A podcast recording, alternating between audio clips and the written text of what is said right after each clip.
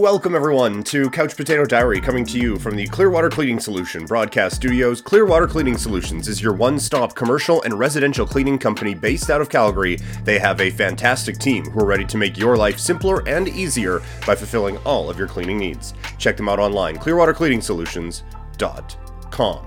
So, I uh, was on the Fresh Take Network talking about everything in sports. We talked hockey, basketball, baseball. Uh, we talked about some wrestling as well, so I thought I would share that with you guys. Just a note, um, if you're wondering, oh wow, a lot of the stuff that he says happens to be all dated as if it's the exact same datedness. Uh, it's because this um, aired on Friday instead of today on Saturday, so uh, a couple of these things are a little bit dated, but still a lot of good stuff in here. So, here is my conversation with Josh on the Fresh Take Network Sports Rundown. What it is, what it do. Welcome to Fresh Take, the Sports Rundown. After a little bit of a break, we have Peter Klein back. He is a busy man. I'm Joshua Adam William-Arbuth, without the voice of the Calgary Dinos. Peter, welcome back. Nice to be back. Yeah, it's been uh, a bit of a break. You you had a lot going on with the uh, the Calgary Expo. Now I've had a lot yeah. going on. So uh, a couple of busy guys all of a sudden. Yeah, next week we have uh, Sneaker Swap. Hope to see you there. And we have a few exciting things that we're not ready to talk about. It's been a weird week of mm. Fresh Take. We got hacked. So Oh, that's that's right. Yeah. Yeah. Yeah. So I'm not going to give them too much credit for what they did, but you suck. Let's go with that. You suck. It was very frustrating the last few days because we have a podcast with Cabby that we've been wanting to get out. So we can finally get that coming out in the next few weeks here. Mm. Maybe days, nice. maybe days is more than weeks. Anyways, um, so Peter has been really busy. First of all, let's kind of promote Peter, everything he's been doing. Uh, Couch Potato, obviously, uh, killing it on that. And now you have this new podcast with super talented Audie James.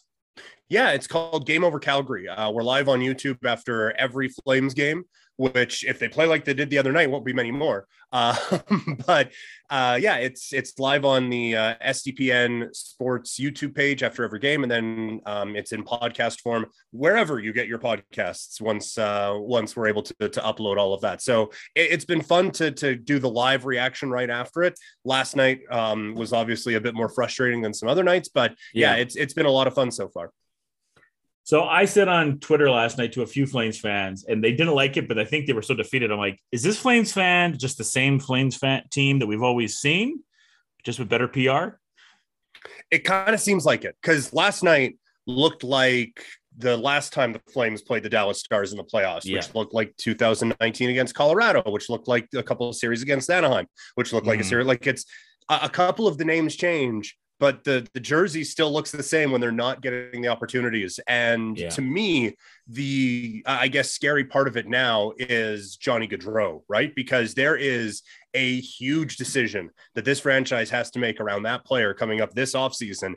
And if this is what it looks like when the games mean the most, I don't know if I'm comfortable with that ten million dollars decision. And it is yeah. tough to just throw away an eighty-two game regular season where, like, this is a guy who's probably going to get a trip to the N H L awards because he's going to be a Hart Trophy finalist. That's how good he yeah. was this year. But it has been way too easy to keep this Flames team to the outside in the first couple games of this series, and specifically Johnny Gaudreau.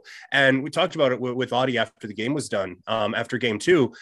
It felt like the Flames we're looking to be physical just to be physical, you know, like we're just going to, I, I made the analogy that it was like dog chasing a car. It's like, okay, well mm-hmm. now you've got the yeah. car. Now what are you going to do? It's like the Flames. Okay. Now you've hit them, do something with it. And for game three, I would much prefer if that physical play happened in front of the net, you know, where all the goals and those fun things happen. Um, I, I think they, they need to do that because it's been way too easy to keep this Flames team to the outside, which is something we've said about this team in the playoffs for forever. So yeah, it's th- this team is the exact same uh, so far through two playoff games. It's been the exact same, whether it's Daryl coaching, whether it's Bill Peters, well, whether it's Glenn Gulletson, whether it's Jeff Ward, the, the problems that were around for all those other guys are now around for Daryl, and we'll see if they can adjust now. The funny thing is too, Peter, and you talked about like having the same kind of coat of paint in too. It's the same story too. First period of the first game. Oh, this is a different Flames team. I swear. And then yep. it's kind of the story that like never ends and just kind of goes on. Put the lamb chops play along theme on top of it, um, because it's five periods now without a goal. And I, I think you're right about the physicality. You know, the Stars talk all this trash, and you're thinking, oh, the Flames are in their head. No, the Stars are in their head already. They're being the aggressors. They're going to look. Otterton last night, great game by him. This is one of the reasons maybe you do draft a goalie in the first round, like I saw going around. He was stellar. I don't want to take away from his performance, but it was just a lot of the same things the Flames had. And now we're at one goal in five periods. I don't know how many minutes it was. I think it's like one hundred twelve minutes or something.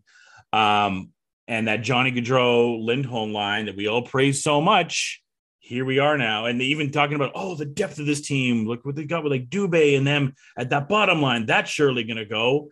And I mean, if you played, I think you kind of maybe tweeted about this. If they played this way against the Colorados or the Edmontons or the Blues, sayonara. Oh, yeah. And that's the that's the part that worries me, is that this is round one against yeah. the seventh best team in the Western Conference. Like yeah. that's that that's the alarms going off everywhere thing, is that yeah. it shouldn't matter what Dallas is doing. The Flames should be better. And if if you're not better than Dallas, that Dallas can dictate to you on home ice how this game is going to go.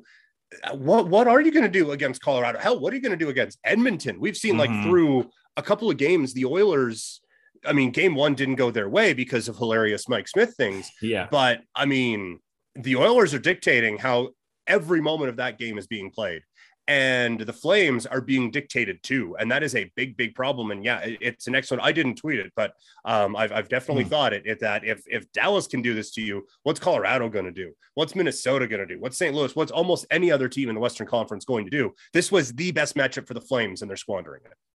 Yeah, the guys on Sportsnet, uh, I think it was just before the game on Tuesday, uh, they were talking about, they had people on like, yeah, I think this is the team that's going to get the first sweep. I'm like, we're not doing this again, are we? We're not doing this again. And, you know, as a, you know, as an analyst, I kind of take time things to decide. Even as a Flames fan, I'm like, I'm just not. But we we haven't had a chance to talk about it too much because both of us have had the busy schedules. But I wasn't buying it too much yet because I'm like, I just, it was kind of like the Raptors in the past, or currently for like the Utah Jazz. Colorado's mm-hmm. in the same spot too. Don't get mistaken. The Avs are in the same spot themselves right now. But, you know, with the Raptors year after year, it's like, I don't care anymore. I have to see yeah. it. And it was the same with Utah. It's like, cool, good offseason, guys. Utah's in first. Yay. Need to see it. And for the Flames, it was like, like you mentioned, Johnny Gaudreau, great season. Kachuk, great season. But now you're at a point, you know, this offseason. And look, I don't want to be all sky is falling, because it's just one game, but it's five periods is more what I'm looking at. The first period, mm-hmm. they looked, holy crap, they looked dominant. It's like, okay, this is the team that we expected. But in those five periods since, it's just like there is a bit of a concern. They go to Dallas. Dallas got the game they wanted, much like L A got the game they wanted at Edmonton. Hopefully this is the wake-up call for them to shake things off, because if not, like you said, like, where do you go this offseason? Are you willing to be a team that loses in the first round and pays twenty million dollars to two guys that maybe didn't show up in the playoffs? Right. To, to your two first liners when you lose yeah. in the first round. And yeah, I think, I think the Utah comparison is actually like kind of terrifying, because Utah yeah. gets objectively worse when it gets to playoff time, right? Like yeah. their defensive rating has gone down every year the last few years that they've been in the playoffs. And now the Flames, like, great regular season, this has looked nothing like that regular season team at all. And I know the playoffs are different, but you can at least, like, around the league, I've watched bits and pieces of every game so far. Around the league, every team looks like at least a, a reasonable facsimile of what they look like in the regular season. This Flames team looks completely different. It may as well be Sven Berchi and Roman Horak around there, because, like, it, it's just that this does not look like the team that we've seen for the last eighty-two games of this regular season. And if this continues, you're right. Like it, I, I do not. I was going to say I don't envy Brad Treliving. If this continues, quite frankly, I don't think Brad Treliving is going to be the one who has to, to make these decisions. I don't think that's fair. I think he's done a good job of general managing this team. But if that, if this doesn't go that way, um, then I, I think Brad Treliving is out. But whoever has to make the decisions on Gaudreau and Kachuk, I, I do not envy you, because that's going to be very, very difficult. Was it fair to say the pre- the most pressure on teams going into this playoffs was on the Oilers, the Flames, and the Avalanche? Were those the three teams the pressure was on the most? I would say so. I think Toronto was in there as well. Um, yeah, Toronto in part well, because yeah. of, of where they exist, but yeah, because they, they've been so good for so long, and now these guys are getting paid what they're getting paid. Um, you kind of need to make it to the second round. So I think mm-hmm. in this first round, the all the pressure was on Toronto because they have to get through it. Um, because yes. they, they they just it's been the Montreal one is inexcusable. And I know a number of teams slipped on that banana peel along the way, but you can't have that one if you're Toronto. No. So I think first round wise, it's the, the Leafs. But yeah, after that, it's it's Colorado, it's Edmonton, and and it's Calgary, because the for all the reasons we've talked about with this Calgary team, you can't just the, the fact that it's happening again is mind blowing to me. And I There there was a part of me, because my main message to Flames fans throughout the season was, look, just enjoy this. The world sucks right now. It got worse yep. this week. Like that, there's a lot of bad that's happening in the world. Definitely so just this week, just openly enjoy it. You know, just let yep. yourself get fully embraced in this. And I think maybe I bought into that too much, because I was like, yeah, this is it's a perfect matchup for the Flames. It is a Flames team that is set up different than any other Flames team has before with Daryl coaching. Like I just, I was able to look at why this should be different. And apparently I should have been looking at why is this going to be the same damn thing? Because through one hundred twenty minutes, it's been the same damn thing. Yeah. Uh, and for the Oilers, um, you know, like you talked about, other than the Mike Smith gaffe, I really thought the coaching change, you know, we talked about them when they had the struggles and Leon had the spat with the reporter. I just think since the coaching situation, the Oilers have been a completely different team. But Mike Smith, you know, other than the gaffe, has been relatively good for them. And, you know, they're facing yeah. the Kings team without Doughty. They should beat this Kings team. Obviously, there's emotions. It's Dustin Brown's last season, so they want to try to get Dustin to go forward with everything. But I have been impressed with the way the Oilers have played since the change. No, I have too. And honestly, like aside from the gaffe, I thought Mike Smith was fine in game one. Yep. Um, it's just, you know, that that is always within the realm of possibilities with with Mike Smith. The, the range of possible outcomes includes in front of the net like he did there. Um, but he was good. And this team, like they they came out hungry in that second game. And I wonder mm-hmm. if that might be kind of, not to turn everything back into a Calgary thing, but that might be mm-hmm. feeding my frustration with the Flames as well, is that yeah. um, Calgary, yes, you came away with a one nothing win, but you can't come out of that game thinking, oh man, dominated. That went well. Like yeah. it, it has to be, okay, we, we need to improve. And the Oilers came out and it was a full on attack on that Kings team. And they looked phenomenal in that second game. And I know a lot of people are getting hot and bothered about a potential battle of Alberta. And I still think that's the most likely outcome in all of this. But if I'm a Flames fan, I'm getting a little worried about that now, but we will see how this goes. But yeah, Edmonton, since that coaching change, and I'll admit, I didn't think this was a coaching issue. I thought that this was a flawed roster that Tippett was kind of getting the most out of. And apparently I was wrong, because yeah. a lot of guys took steps up. This is still a flawed roster. Um, I don't think this is a championship roster, but they they are certainly getting maximized in ways they weren't before. Yeah, I think this is the team that can get past the first round, and then whatever you want to do with McDavid and Draisaitl and those decisions, which I, I, I mean, if they lose in the first, this Kings team comes back and wins this series, then we're going to have real questions. It was so weird in the first game. It's like, oh, there's Jonathan Quick. I remember that guy. And then it was like, oh, there's Jonathan Quick. That's the guy I remember more recently. Yeah, yeah. It's like if you only watch playoff hockey, it's, oh, yeah, Jonathan Quick, great advantage for the L A yeah. Kings. And then game two is, oh, right, that was that was five years ago. I saw him be really good. That that kind of came back down to, to earth very, very quickly. But, yeah. yeah, no, if if the Oilers lose in this round, um, then all the questions we're talking about in Calgary, they're having up in Edmonton. And I, yeah. I guess they're different conversations, because I think they're going to be brought on by the players who might be looking around going, hey, what are we doing? Because, like, mm-hmm. we got two of the top five players in the league, and we can't get out of the first round. What, what's happening here? What are we doing here? Uh, you mentioned the Leafs. Uh, Leafs fans, game one, holy crap. And then the other one, holy crap. yeah. Yeah, that, that was a, a nice reminder that Tampa Bay's won back-to-back Stanley Cups for a reason. Yeah. And I, I still I still think the Leafs are a better team. Um, I, I think that Toronto has maybe let the penalties get to them a little bit more. And at some point, John Tavares is going to have to show up in the series. And I think mm-hmm. that's the adjustment for game three is I, I go Nylander with Tavares to try to get something going, because that line has been way too quiet. If you can't be a one-line team and play the Tampa Bay Lightning, because they, they – Their their depth may have worn out over time, but their star players are still probably better than your star players. And in this series, it's at least close. And I I I still think Toronto wins the series, but that was a oh right, this is going to be a long one. Uh, reminder after game yeah. two. It really was. Uh, I don't want to go through every single series, because obviously you've done a good job of talking about. We got so much of the stuff to talk about. I will say, you know, good win by the Rangers yesterday. They're a team that mm-hmm. I'd like to maybe win the Cup. Uh, that overtime series was brutal for them, uh, the, the triple overtime there. But I thought they shined a lot of like what Colorado's done. Florida's bounced back. Who uh, who outside of those, some of the games we've talked about, are some of the teams that impressed you so far? Obviously, Hurricanes are up two now, the only team that's doing that. Yeah, the, the Hurricanes are really impressive, um, what they've been able to do against Boston so far. And to do it without Freddie Anderson in goal has been quite the thing. Like you said, with the Rangers being able to come back um, and, and kind of bounce back the way that they did, is quite impressive. I thought they were going to steamroll Pittsburgh, to be perfectly honest. And so I guess credit to Pittsburgh as well. The the one, and it's it's tough to talk about a goalie in the Colorado-Nashville series, but the Connor Ingram story from last night. So cool. Where, like, Elliot talks about it on the broadcast. He mm-hmm. um, had to go get treatment for, for O C D and mm-hmm. had a, a lot to, to kind of work through.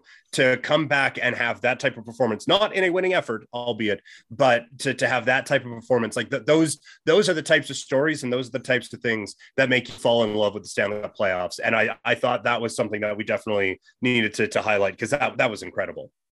Yeah, I felt so like you got to the point, you know, uh, obviously that game goes to overtime and it kind of ends just after the Flames game ends, but it was at the point of like, no, I like Nashville just to get this one because it makes a cooler story. But then obviously the Calgary native Cal McCarr gets the overtime winner.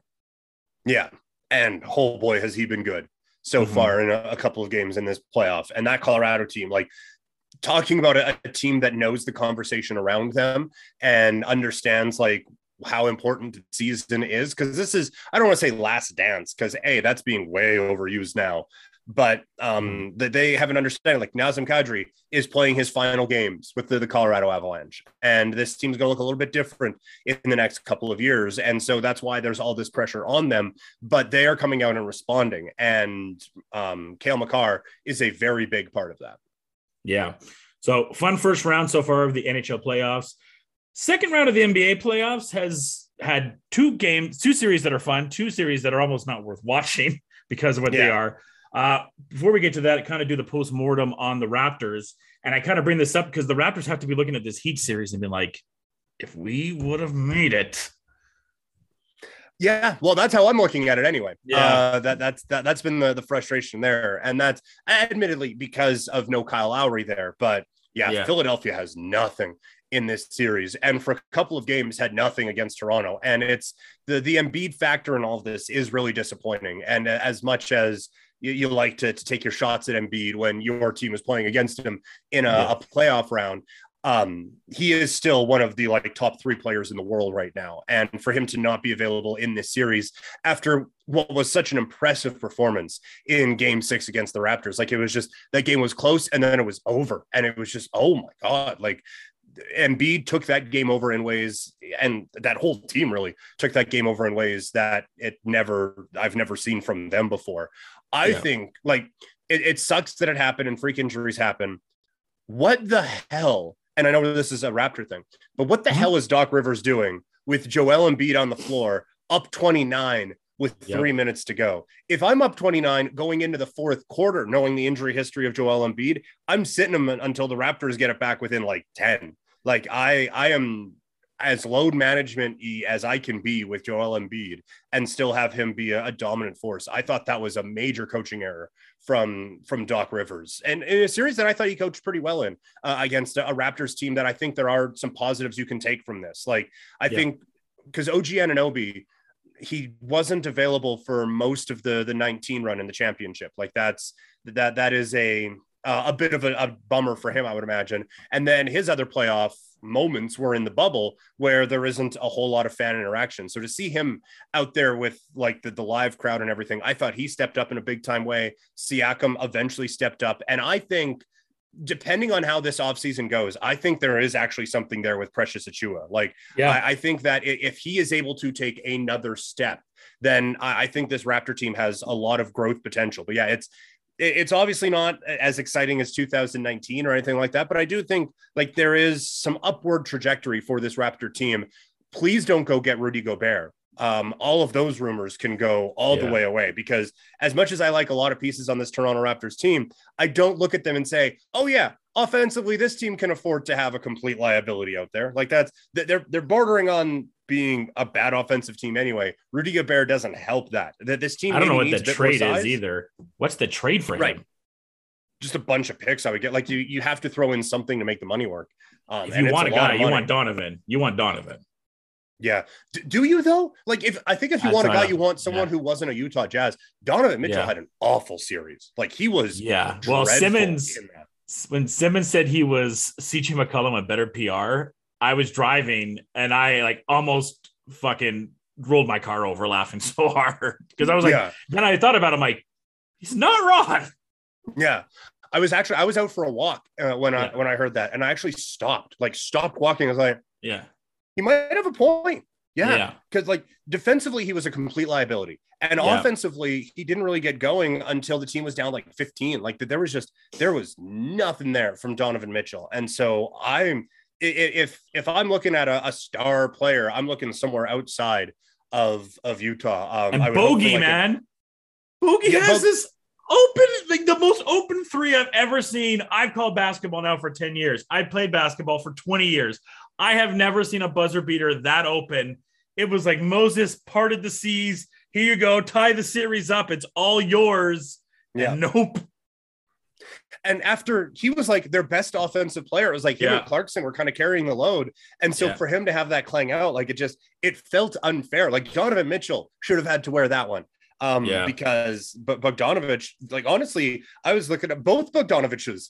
I, I was looking at from a Raptor perspective. I was like, boy, I could take them on my team. Mm-hmm. Um, but yeah, no, Utah, I, I am staying away from both of those star players because I think you're going to have to overpay both financially and in what it's going to take to, to get them.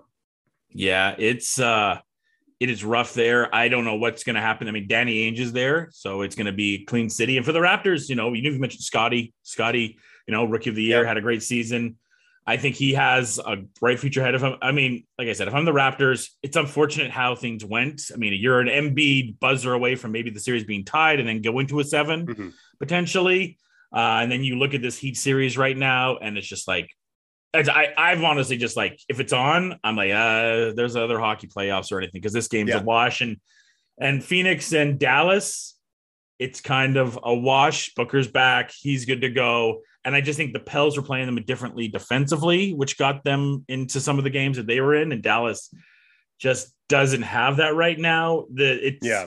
kind of the series the other day, right? It's the Bucks and the Celtics. And then the biggest series right now is Golden State and the Grizzlies, which give me like twenty of those. Oh, yeah. Yeah, if we just like canceled the rest of the playoffs and just had these two teams fight it out yeah. for a while, um, and then eventually the Phoenix Suns tag in because no, this yeah. it's been incredible basketball, and like you said, the the other series have been a little even like Milwaukee Boston. It's a series that's tied at one. Neither game has been very good. It's no. just been oh, this one's over now. Great, awesome. Yeah. But Memphis against Golden State, the. The, the shot making and the playmaking that we have seen, and John Morant, I didn't think he had another level to get to this year. And he's just, he's elevated again. I love watching Memphis play. I love watching Golden State play. It sucks so hard that Peyton got hurt because I love mm-hmm. the chess match in this series of how much do you play Peyton? Because that, that is an offensive liability, but you have some of the best offensive players this game's ever seen out there on the floor. And how, how do you manage that? Now, the way you manage that is, well, he has a broken arm and he's not going to play. So, um, I I wonder what the next adjustment now is for Golden State, but it, it's been so cool to see so many of these guys just like level up, right? Like Ja Morant has leveled up. Poole has taken like eight steps forward oh, in God. these playoffs so far. Clay is maybe taking a step backward. Clay's taking two, a step back. Or, yeah. yeah. Like I, I worry because of injuries now that we, we've kind of entered the Ray Allen with the Miami Heat portion of yeah. Klay Thompson's career, where it's like, you, you are, you are our designated shooter now, sir. And I, I think this team kind of relied upon what he could do defensively when they were out there winning championships. So it's, it's an interesting series. It kind of feels like a changing of the guard. I feel like Memphis might start to take this series over a little bit. I, I'll be very interested to see what Golden State is able to do and how they are able to adjust. But yeah, they're, the issue is it feels like they're going to have a very rested Phoenix Suns team oh, waiting God. for them. Because I, I think this Memphis Golden State series, as much as I just said, Memphis is going to start taking over. I think it's going to be a grind. And I think yeah. it is going to be six or seven games. And if Dallas gets more than one off of Phoenix, I will be very, very surprised. The one thing I'm looking for, um, not to like just branch off in a bunch no, of directions, but yeah. I want to see how Luka responds now. Because yes. he got taken to school for an entire second half. in that second game. And I am now like, I, I feel like this has the potential to be like a fork in the road moment for Luka, because he showed up now two seasons in a row out of shape. And last season, you can understand because the world was burning down and we didn't know when games were going to be starting, but to show up out of shape to start this year is concerning. And he is one of the, maybe the most talented player we have in the N B A right now. And if you could combine that with a work ethic, then this guy could be damn near unstoppable. And I think this offseason needs to be an offseason of work and of growth for, for Luka, because he is so talented naturally. And I would just, I would love to see what he could do with a full offseason of giving a damn. Yeah. I mean, I think he has to kind of, like you said, work on his work ethic a lot more. And I mean, the Dinwiddie thing was working, and now the Jalen Jalen Brunson might not be on this. That's a guy I would love the Raptors to go after. It's mm, Jalen Brunson. Yeah. He seems like a perfect Raptor. I and they'll get to the point too with Luka. Like they'll probably, I think he signed his max, so they got it's year four Luka. So they're looking at about five more years of Luka in Dallas, right? So you have five mm-hmm. more years to build around Luka before he can leave. Yeah, yeah, and like he is so good that he automatically puts you into another stratosphere. And if you can properly build around him, then like you, you have a title contender, right? Like just with him alone, you almost have a title contender. But I think that this needed to kind of be a bit of a, a come to Jesus moment for him. Cause I, I think the, the, the natural gifts that he has now aren't enough.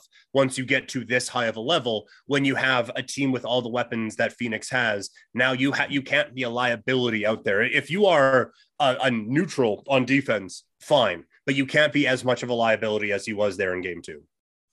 Uh, and kind of going back to Memphis, uh, I'm not sure exactly what it is, but I think it's outside of the top five, the Lakers pick goes to Memphis. Oh, geez. Yeah. Yeah. They need more weapons there. That's the, yeah, that's, that's fantastic. So all of a sudden something goes wrong. Chet Holmgren falls to five. And then we're all like, okay, well, the Grizzlies champions for the next fifty years. Yeah, exactly. Um, just a quick one, because you brought up the Lakers there. Um, oh, I God. do believe the uh, that the last time we did a podcast together was mm-hmm. the, you know, I think I'm starting to buy in on the Lakers. I was. Uh, thing that you said. I was. Yeah. yeah. I, I just, I, I want to know how that's progressed over the last uh, month or so. Uh, well, obviously we're not there. Um, yeah. Uh, Stephen A. Smith did a crazy... though they should trade LeBron thing, and J J, who's been awesome on First Take. And I think they mm. should put J J into that spot, because J J shuts him up real quick and shut down Mad yeah. Dog real, real quick. Uh, so I think J J should be taking that chair. I don't like those talking head shows. I'm over them. And I think people that buy into them are kind of not really sports fans. They're more argument fans at that yeah. point. I always get sent Skip and Stephen A stuff in their shows, but uh, like, two things. So with the LeBron trade idea, it's just like, there's no fair value back, right? Because Stephen A is like, whoa, he could go to Cleveland. I'm like, okay, so what is Cleveland giving the Lakers? We're going to want Darius right. Garland or Evan Mobley. You're not going to do that. Oh, he no. can go to the Heat for Bam and Tyler Hero. Why would the Heat do that? You know, like yeah. there's no fair value back. And yeah, I would love if, if LeBron's going to leave, which I don't think he's going to leave. He wants to stay in L A. Uh, if he was going to leave, I just don't think the fair value is going to come back. I do feel I was at a stage, I think, three weeks ago. I think I even mentioned this to maybe a comic expert to you. I thought Russ was staying. I thought we're stuck with Russ. It is what it is. I think now we're at a progression where Russ is definitely going to be gone. If it's a trade or not, I don't know. But I, I think now that the bad play has dispersed, there's teams that look at the forty-six million dollars expiring and are like, yeah. well, we've got some contracts that we don't really want. You look at the Pacers, and with the way they're developing, and they have that Brogdon, that big Brogdon contract and the big Buddy contract, and like, look, is it a fair trade for us? No, but we're a rebuilding team and we have Halliburton. We're going to have a top pick this year. If we just get rid of these deals that are like boat anchors, that works for us. Same with Charlotte, right? We got this Terry Rozier contract and we got uh, Gordon. Let's just get rid of them. How that looks for the Lakers going forward, I don't know with the Lakers, if we have a roadmap to be a top six team. Six is harsh, but I mean, a top six team in the West with whatever trade we do, unless Anthony Davis is healthy. That's the key. Mm-hmm. I'm not worried about yeah. LeBron and the pieces we get back uh, for whatever the Russ trade is, even if it's just Terry Rozier, fine. It's a real point guard. He can shoot. Um, it, it depends on A D's health. That's the main thing. Yep. And then the coaching search, I'll put it on wax right here, right now. do not want Mark Jackson. I do not want no, Mark Jackson. Don't. No, nope. I do no, not want don't. Mark Jackson. So when I saw he was going to Sacramento, my Laker friend's like, no. I'm like, yes, yes. Yeah. If Sacramento wants you really bad, that should tell you something, guys. I want Darvin Ham. That's who I want. Okay. Yeah. And um, Phil Handy's been y- around there, screw too. off with the Nick Nurse stuff. Um, yeah, that's that, not happening. That, that, I've never bought into yeah. that. No. Never bought into that. Never bought into that. Um, it's, yeah. Because that, and that was always the thing. It's like, okay, fine, fire Frank Vogel. By all means, fire Frank Vogel. Because yeah. I don't think, I don't think he's blameless in this whole thing. I don't think he gets the, the biggest piece of the blame pie. But no, I don't think like no he's, at, at some point you have to, at some point you have to maximize what you have. And I don't think yeah. they did that. But okay, you fired Frank Vogel. Who out there is better than Frank Vogel right now? Nobody. Unless you're like Brad Stevens, you're getting him to leave. Um, or something like that. Like maybe Coach K wants to dabble in the N B A now. Like, um, we're getting Jay I, Wright. I, yeah. Look, I, I'll be honest. That was the first thing I thought of when yeah, I, I saw he was leaving after nowhere. I thought it like, for a oh, second, yeah. Mm. yeah. Um, but no, like I just, I, I don't know. You're right. Cause I, I don't think, I don't think it's one move, right? Like, I don't think, okay, you got rid of Russ. That's great. The rest of the team still sucked too. Like, it wasn't like you had eleven guys pulling the rope in the ro- in one direction and Russ was just punting the ball into the crowd every night. Like, th- there was an entire group that contributed to the suck there. And I know I just hijacked a, a playoff um, show to talk about the Lakers, but, but I just, I find what yeah. they're, I, I find what they're going to do this offseason so, so, so fascinating. Cause they're not, they're not trading LeBron. LeBron doesn't want to get traded. We're not trading um, A D. No, I would, if someone called me about I D, I wouldn't hang up, but I would have to be blown away by that. Like, you're going to have to overpay me to get A D. Yeah. I just don't know what, like I saw, I was like, oh, you can do a sun trade with Levine. I'm like, I don't want to do that. It's like, and then I saw some no. people like, oh, Levine wants to play in L A. I'm like, okay, what? The Bulls are going to just take Russ for the sign and trade right. for that? Not a fucking chance. Yeah. Like that, that one makes no sense. The Russ contract only works for teams that are young and want to bite big salaries. That's the only way that yeah. works. And as a guy that some, some of these people just, the problem is when you talked about it, some people just watch TikTok videos, right? So they're like, oh, I still saw LeBron do these and this and that. It's like, this team had no defensive wings at all. No. The only players I think were worth bringing back are Malik Monk. And I think Dwight, Dwight was fine. I would, I have yeah. no problem being back Dwight, and even Melo for one more season. I don't have a problem bringing back Melo, but the defensive wings, when you were relying on Wayne Gabriel and Stanley Johnson and be like, oh, look, we got defensive wings. It's like, yeah. And I kind of, when we did the stuff at the beginning of the year, I was like, I was already leery about like, maybe we should have gone and got Tyler Ennis even. And that's an, you know, when you're saying that at the beginning of the season, you know something's wrong with the defensive side of the wings. The one thing I want them to get back, and then we'll get back to the playoffs because the Lakers are irrelevant right now, um, is you need to get back to the defensive side that you were. Yeah. I mean, the Raptors took that identity from them this year as being the, one of the better defensive teams in the league, and that's what they need to get back to. That's why Frank Vogel was there. I think they miss Jason Kidd as a coach too, who I, you know, all, all trashing on Dallas and everything. I think Jason Kidd has mm-hmm. done a good job there. Uh, they need to get back to the defensive side of the ball. And look, K C P will be a free agent, so that's huge. Letting Caruso yeah. go, we saw how poor that was. Um, and, yeah. you know, Chris Dunn not playing all season because he fucking hit his knee into a table wasn't great. So uh, it's going to be interesting because it's the Lakers. It's always interesting. Them and the Knicks, we'll see. The Knicks are in more dire straits than we are. We still have LeBron James and Anthony Davis. So there is a chance yeah. that we can dig ourselves out of this and be a playoff team next year. I'm not going to say a title contender. I think the Nets and the Lakers title contender days right now may be done for what they are. I, I, yeah. I'm not going to lie, Peter, and you're going to laugh so hard when I say this. There was a rumored rush for Ben Simmons trade, and I kind of talked myself into it for a day. Man, I look, I, I still think there could be something there with Ben Simmons. I do, but I, I think, I think like he, he needs to go to like Orlando or yeah. to like just be out of the spotlight for a little bit and try to figure it out. And like honestly, if they could get um if they could get him to figure it out in Brooklyn, like he's the third guy, it's not that big of a deal. Like obviously that they need some help, but if you can just go out there and be really good defensively and just kind of figure it out, like let's let, let's not try to think about like the potential of Ben Simmons. Let's get you to be P J Tucker first, and then we'll mm-hmm. work our way up to getting you to be Ben Simmons. Like I, I think having him in a spot in the spotlight in L A would be a really big problem. But I, yeah, I do think that, that um, Like, man, defensively, if you had A D, LeBron, and Ben Simmons out there, you could just do a two three zone, and they could just stand hand in hand along the entire baseline, and no one's getting through. Like, yep. That's so much length. But um, yeah, I, there, there's some other issues going on there with with Ben Simmons. Some of the contracts in this offseason are going to be like the James Harden situation. That that if he gets the max, it will be as high as sixty-one million dollars. Yeah. And not a chance not on doing that. Worth that. If honestly. If I'm Philly, I know you can't let I, there was the one rumor of Philly doing and Chicago doing uh, Levine for Harden trade. And if I'm Chicago, I'd almost rather just let Levine walk yeah. than do that. I just don't want to put that on with Harden. I, if if I'm Philly, I almost make Harden sign a one-year prove-it deal at this point, mm-hmm. right? I mean, because it's like, we have Maxey. He's better than you, you know? Yep. And like, because he should be – This this has been set up for Harden, right? These two games against the Heat. It's like, be Harden again.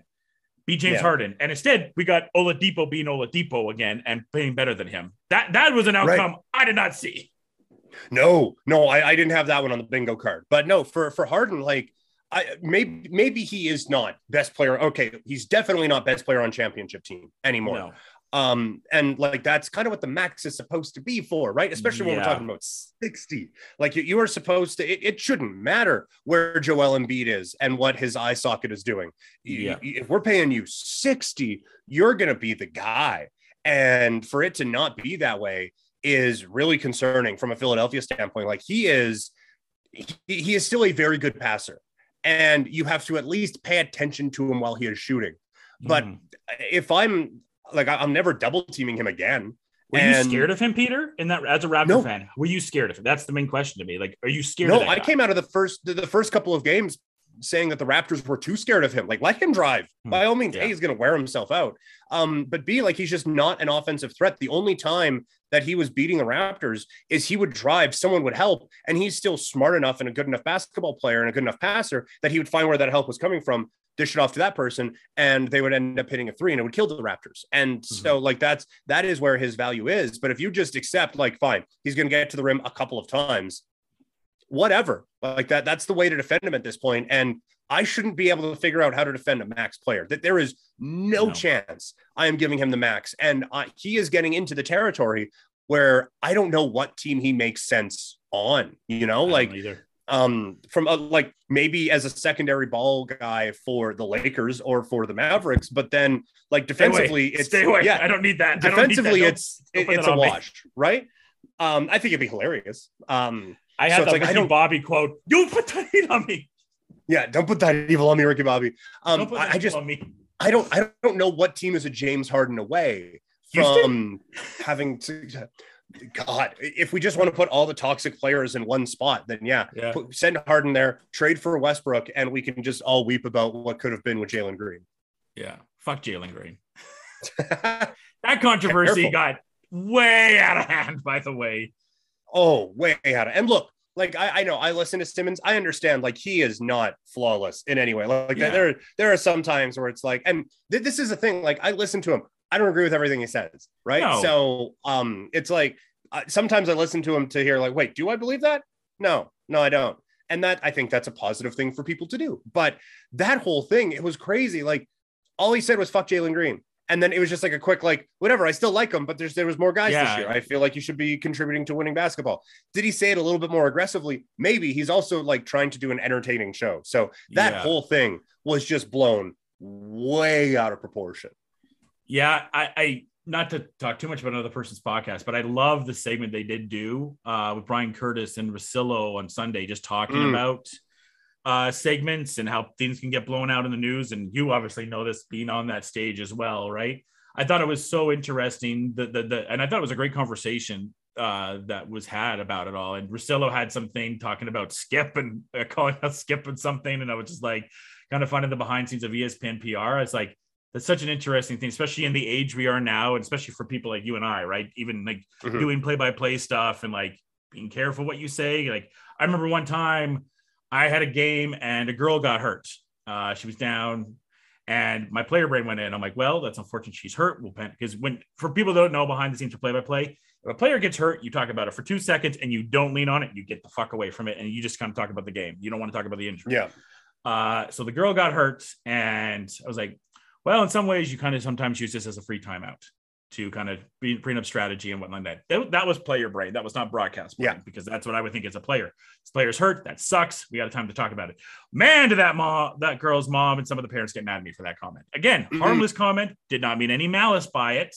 And I was using it more as a strategic thing because that's the way as a player I would look at it. But you can say things sometimes that get way out of proportion.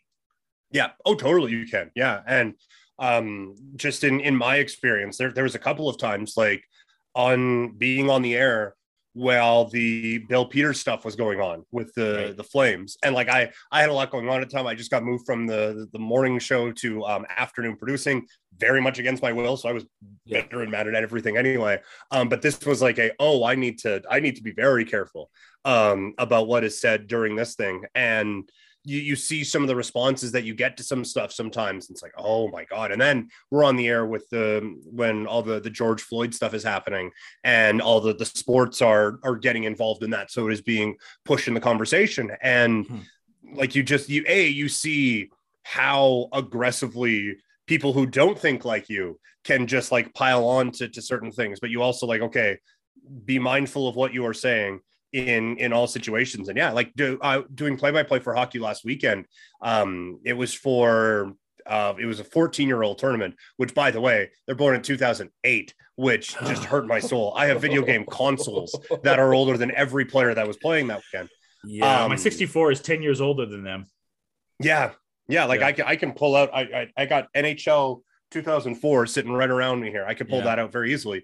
But like there was one moment where kid lost his cool going to the penalty box, a dude chirped him and he slashed him right across the wrist.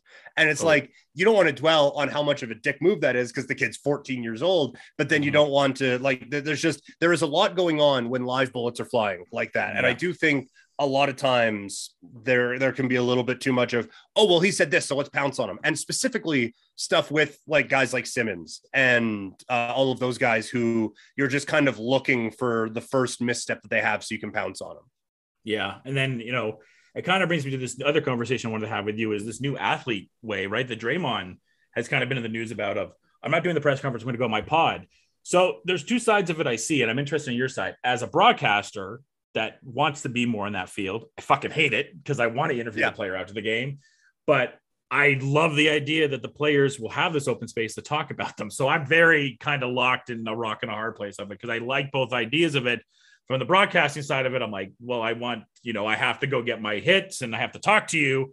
To the other side, it's just like, well, I, I like that they have this free space that they feel they can talk about whatever they want to talk about. Yeah, I feel like you can do both, right? Like I yeah. feel like he can go on, do the media, and then go do his podcast. Like the, yeah. the media obligations for players at the end of games are like fifteen, twenty minutes tops, mm. right? And that's and that's only for like five dudes. Um, I think there is a lot in media that we can get away from. Like we don't need a scrum um, after no. every game to hear about like oh, well sixty minutes scrums. Or whatever. Like it's. Yeah, it's pointless. It's useless. Um, there are a couple of people who do the walk-off interview after every period pretty well. And I get it's like main, its main purpose is just to break up the commercials.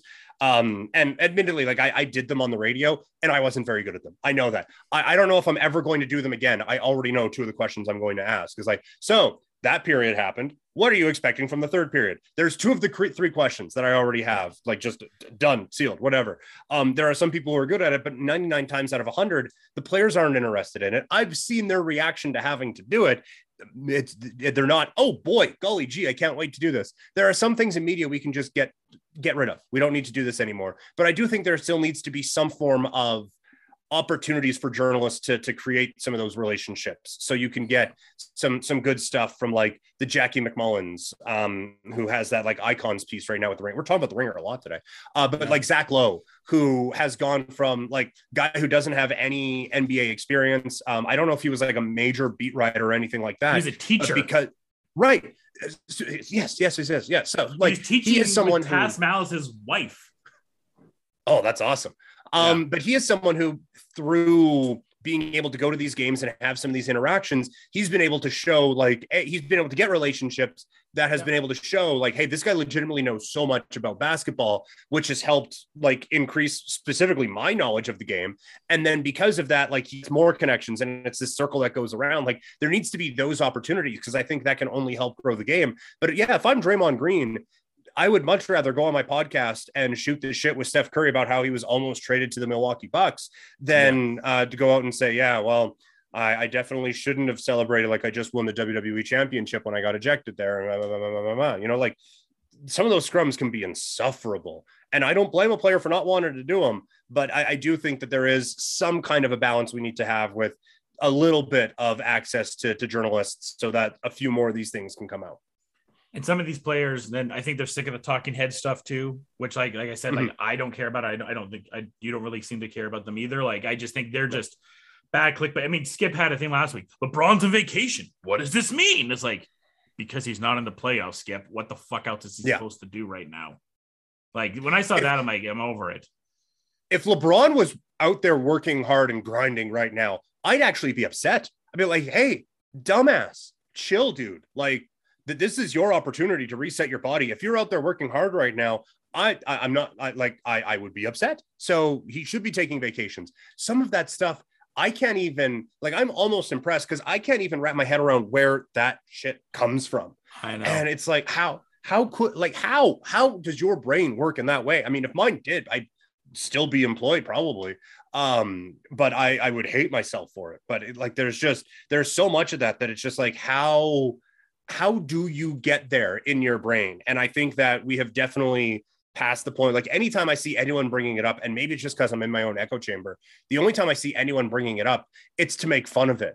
Like, I, yeah. I, I can't remember the last time I saw someone go, oh man, Skip made a really good point on this. It's just to make fun of the weird way he says things, and the stupid way that he brings things up, and all the different things. And like, it's like, I, like, I, I get actually angry, because I think that there is actual smart sports talk that could be had, and this is just lazy scraping the bottom of the barrel stuff. And I, if it went away tomorrow, I'd be so happy.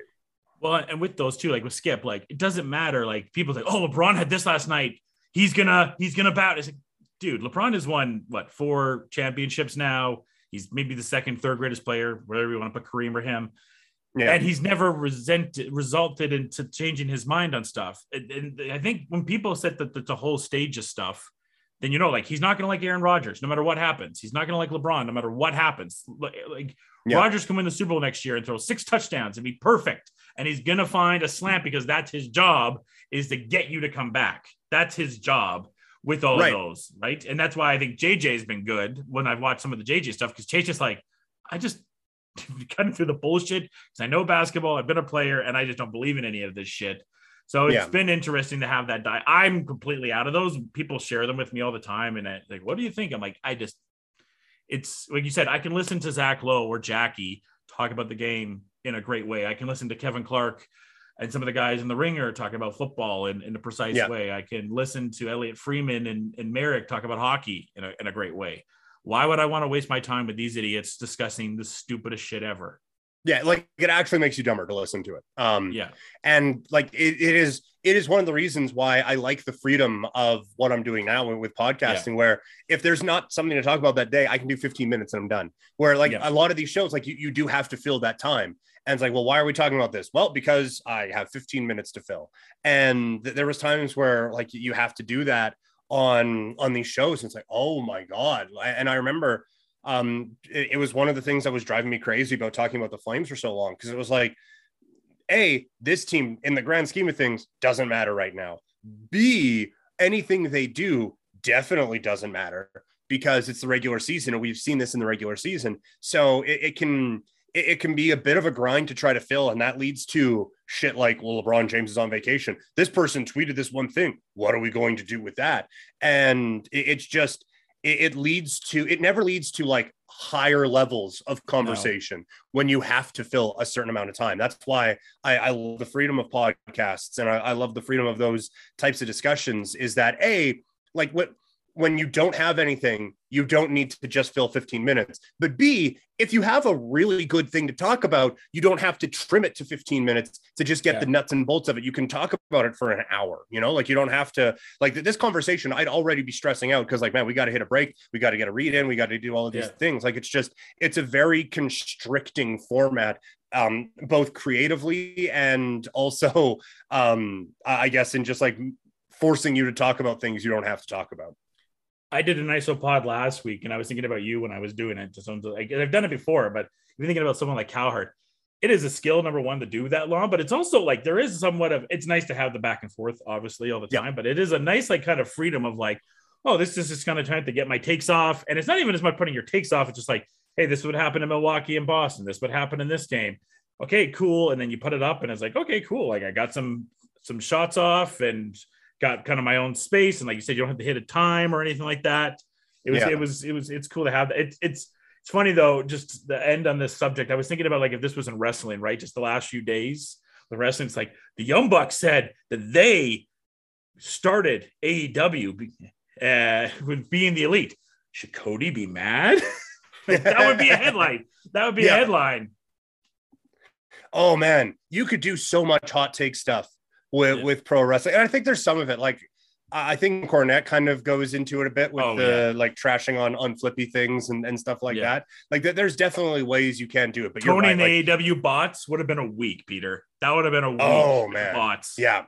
Oh my God. Yeah, that that would be oh but yeah, pro, pro wrestling hot takery would be so much fun to to see someone dive into that world. Braun Strowman and C Y N. What do we think? Up next. Uh, Why C Y N is changing things for the better. There's a there's a Botchamania uh, sketch from the end of the last Botchamania, and it had this sketch from uh, Ted two of like the neighbors fighting with each other. So Ted was W W E, and the neighbor behind was uh, A E W, and he's like, "No F you, no F you, I hate you, I hate you." And then like they have like a side of this neighbor pop out into C Y N, and like, well, like. No, you shut up. No, you shut up. And then like, and then the A E W guy's like, hey, I'm really sorry. And the W W E guy's like, me too. He's like, yeah, they're our enemy now. Fuck them. It's like, yeah, that's how we got to feel. Yeah, that, yeah, that, that that checks out. Yeah. Uh, since I'm on the wrestling side, we'll get to football, N F L, uh, uh, draft, and M L B in a second here. Uh, just a few uh, wrestling side. This Freddie Prinze thing. Um, I listened to his pod that he talked about. How how much do you know about this Freddie Prinze thing that's going on? Uh, I know that. Uh, headlines everywhere are saying that he's looking at starting a wrestling promotion maybe in the yes. next eighteen months. Yeah, so I listened to the pod he did. Uh, you know, I think it was, it's, it's a modest attempt. I mean, he he's going to buy a venue that, he, that he's going to do. He's only going to have it in Southern California, uh, and he wants everyone to have SAG cards. I think that the funny thing is, though, so he had this whole podcast talking about his own wrestling company. The biggest thing is he seems to know that W W E is going to get sold. And that's the biggest headline that really, really got taken out of it from like Meltzer and everyone talking about it. He's like, when W W E sells, it's like, Freddie, do you know something? Because I know you work yeah. there. Do you know something? yeah. Well, like he, he's been on that train for a bit now. Um, yeah. and, and, but yeah, like I, I'm kind of with him. Like it, it does seem like a when, not an if, right? Yeah. Well, they made a twenty, they did the conference earnings call yesterday. I'm not going to go through all the notes, but twenty-seven million dollars earned yesterday, and Bray Wyatt's contract was mysteriously linked of how much he was making during this thing. four million dollars for Bray Wyatt. Hmm. Yeah. Oh, good work if you can get it. Um, yeah. But yeah, that's that's always the frustrating thing with all the, oh yeah, budget cuts and whatever. It's like, well, this is still a profitable, profitable organization that maybe didn't need all those budget cuts during a pandemic, but whatever. Yeah, and the interesting thing, I didn't get to talk to you about this, Peter, was the stadium idea that they're doing now, right? So we know there's a pay-per-view. I'm not going to preview this pay-per-view. Um, oh, no. Yeah. Uh, but Drew and Roman is held off because they want to do it at a stadium show. Uh, so they did the six-man tag that's coming up. And then I don't know what – maybe they'll do it at Hell in a Cell, even though it's not in the stadium. Like, I don't know if they can hold off till Money in the Bank in July. Maybe they can uh, for Drew and Roman. But the idea that Nick Khan wants is to do more stadium shows, maybe eight of the twelve to be stadium shows. And look, going to England, that's going to be huge. When they do the first one in Canada, that'll be huge. Uh, Will it wear out, though? That's that's the question. Like, Mania, it feels special when it happens. It's like, okay, you can do it SummerSlam. And I think when we all saw Money in the Bank have the stadiums, like, oh, okay, I guess that's kind of the new Big Four in there. It's kind of replaced Survivor yeah. Series as a new Big Four. But is it overkill to have all these shows in stadiums? I mean, for the money, I get it. But just as the visual stuff, will that be less special down the road? I, I do think so. Um, and uh, like I... I love WrestleMania being in the big stadium, right? Like I, I get that it's yeah. a bit of a different thing, but like I, I love that it has this bigger, it has this feel that it's bigger than everything. And maybe now the the way that it's bigger than everything is it's two days now, right? Like maybe that's maybe right. that's the thing that that separates it from everything else is that it's now a two day extravaganza um, mm. in, in whatever big stadium they're they're going to put it into. But no, I, I agree. There should be some kind of like. There should be something that makes WrestleMania special. Now, I don't know if you do that at the, the cost of making money. And I do think initially there's going to be a lot of interest in doing some kind of like bigger stadium type things. But like, I don't think you can put Hell in a Cell in a big stadium or like um, WrestleMania Backlash in a big stadium. Like I just, I don't, I don't think you can do that consistently enough to make it special. Because a lot of the times you get people cut traveling in, right? And mm-hmm. eventually, like already, not that I, I I have the budget to be able to do this, but I was thinking like if I if I did, I, I would like I, I want to go to WrestleMania this year. I think mm-hmm. it'd be cool to go to Money in the Bank, but I can't do both. And so yeah. I think you have a lot. You're forcing a lot of wrestling fans to to kind of choose, and eventually that that choice is just going to be nothing. Like I would rather just have the big show, maybe a couple ones like SummerSlam being a bigger one. That's cool. Um, yeah. And I think they got a little creative with the one in Saint Louis where they kind of just like tarped off half of the building. And yeah. that, that made it that way. Like, I think you would have to do that way eventually, but you do kind of offset it a little bit by going to different places around the globe. And I think that, I think that's the real smart idea is like have one in Toronto, have one, maybe even like a yearly one in Toronto and a yearly one over in England and a yearly one in Australia. Like do, do it that way. Uh, I think that would kind of, I think that would kind of offset how the wrestling fan in North America would be able to, to kind of impact that. Cause eventually it just, people would just stop going. Right. Yeah. I mean, the Vegas show is so tempting because there's a U F C event that night and T-Mobile and Alliant are very, very close to each other. Mm-hmm. Uh, so that's that's super tempting. I, I I have debated it myself. I'm like, oh, there's a big U F C event that night and Money in the Bank, but I'm I'm not gonna be able to do it. I got N F L games to worry about in the fall. Um, yeah. But and then the question is too, like, when will A E W get to this side? And can the biggest I think they did was at Arthur Ashe. Mm-hmm. You know, it's kind of like we had with when Cody made the bet with Meltzer. Like, can they do a stadium? And if they did, I think the better bet would be to go to Canada and the U K first. I thought Forbidden Door yes. should be in Canada. I didn't like that they went to Chicago again. I thought they should have gone. And look, it sold out. Of course, Forbidden Door did. Chicago's kind of their mainstay, but I thought, and even Meltzer was talking about it too. Forbidden Door, I thought maybe should have been in, in Canada. Maybe that was the time to check that out. Where it would have been, I don't know, because they probably couldn't have got Rogers with the Jays schedule. Maybe they could have snuck it in there. Maybe they could have gone to the Oval. Um, yeah. Or maybe they could have gone to B C. I don't know if they could have B C plays with the Lions there. It would have been tough, yeah. but yeah, I don't know. I thought maybe Canada would have been the time to do Forbidden Door. McMahon Stadium. Uh, but yeah, like it's, it's nice that wrestling fans in Chicago get something finally. Um, oh yeah. It's, they it, never get anything. It's, it is getting overkill now with the, yeah. the Chicago stuff. Um, but I, I think A E W, I don't know if A E W alone could do a stadium. Like, I, I don't know. I don't know what it would be at the top that you could like, I think you could do very well. I think you can, they're in a weird spot because like Arthur Ashe did twenty-one thousand people there. I think you can do more than that, but I don't think you can do stadium more than that. Right. Like yeah. I think you can get to like twenty-five, thirty thousand, but I don't think you can get to forty thousand. So it's like, you can do like a high school football stadium maybe.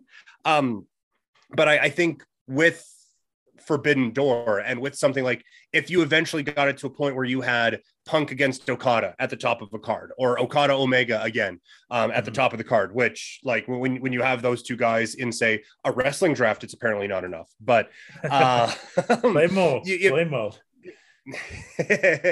um, but if you, if you have those guys, you can do like a big type of a show out in, in Toronto uh, specifically, or Chicago would be a little bit tough because like the football stadium and outside and all of those types yeah, of things. Soldier but Field, I, you got to do the right time.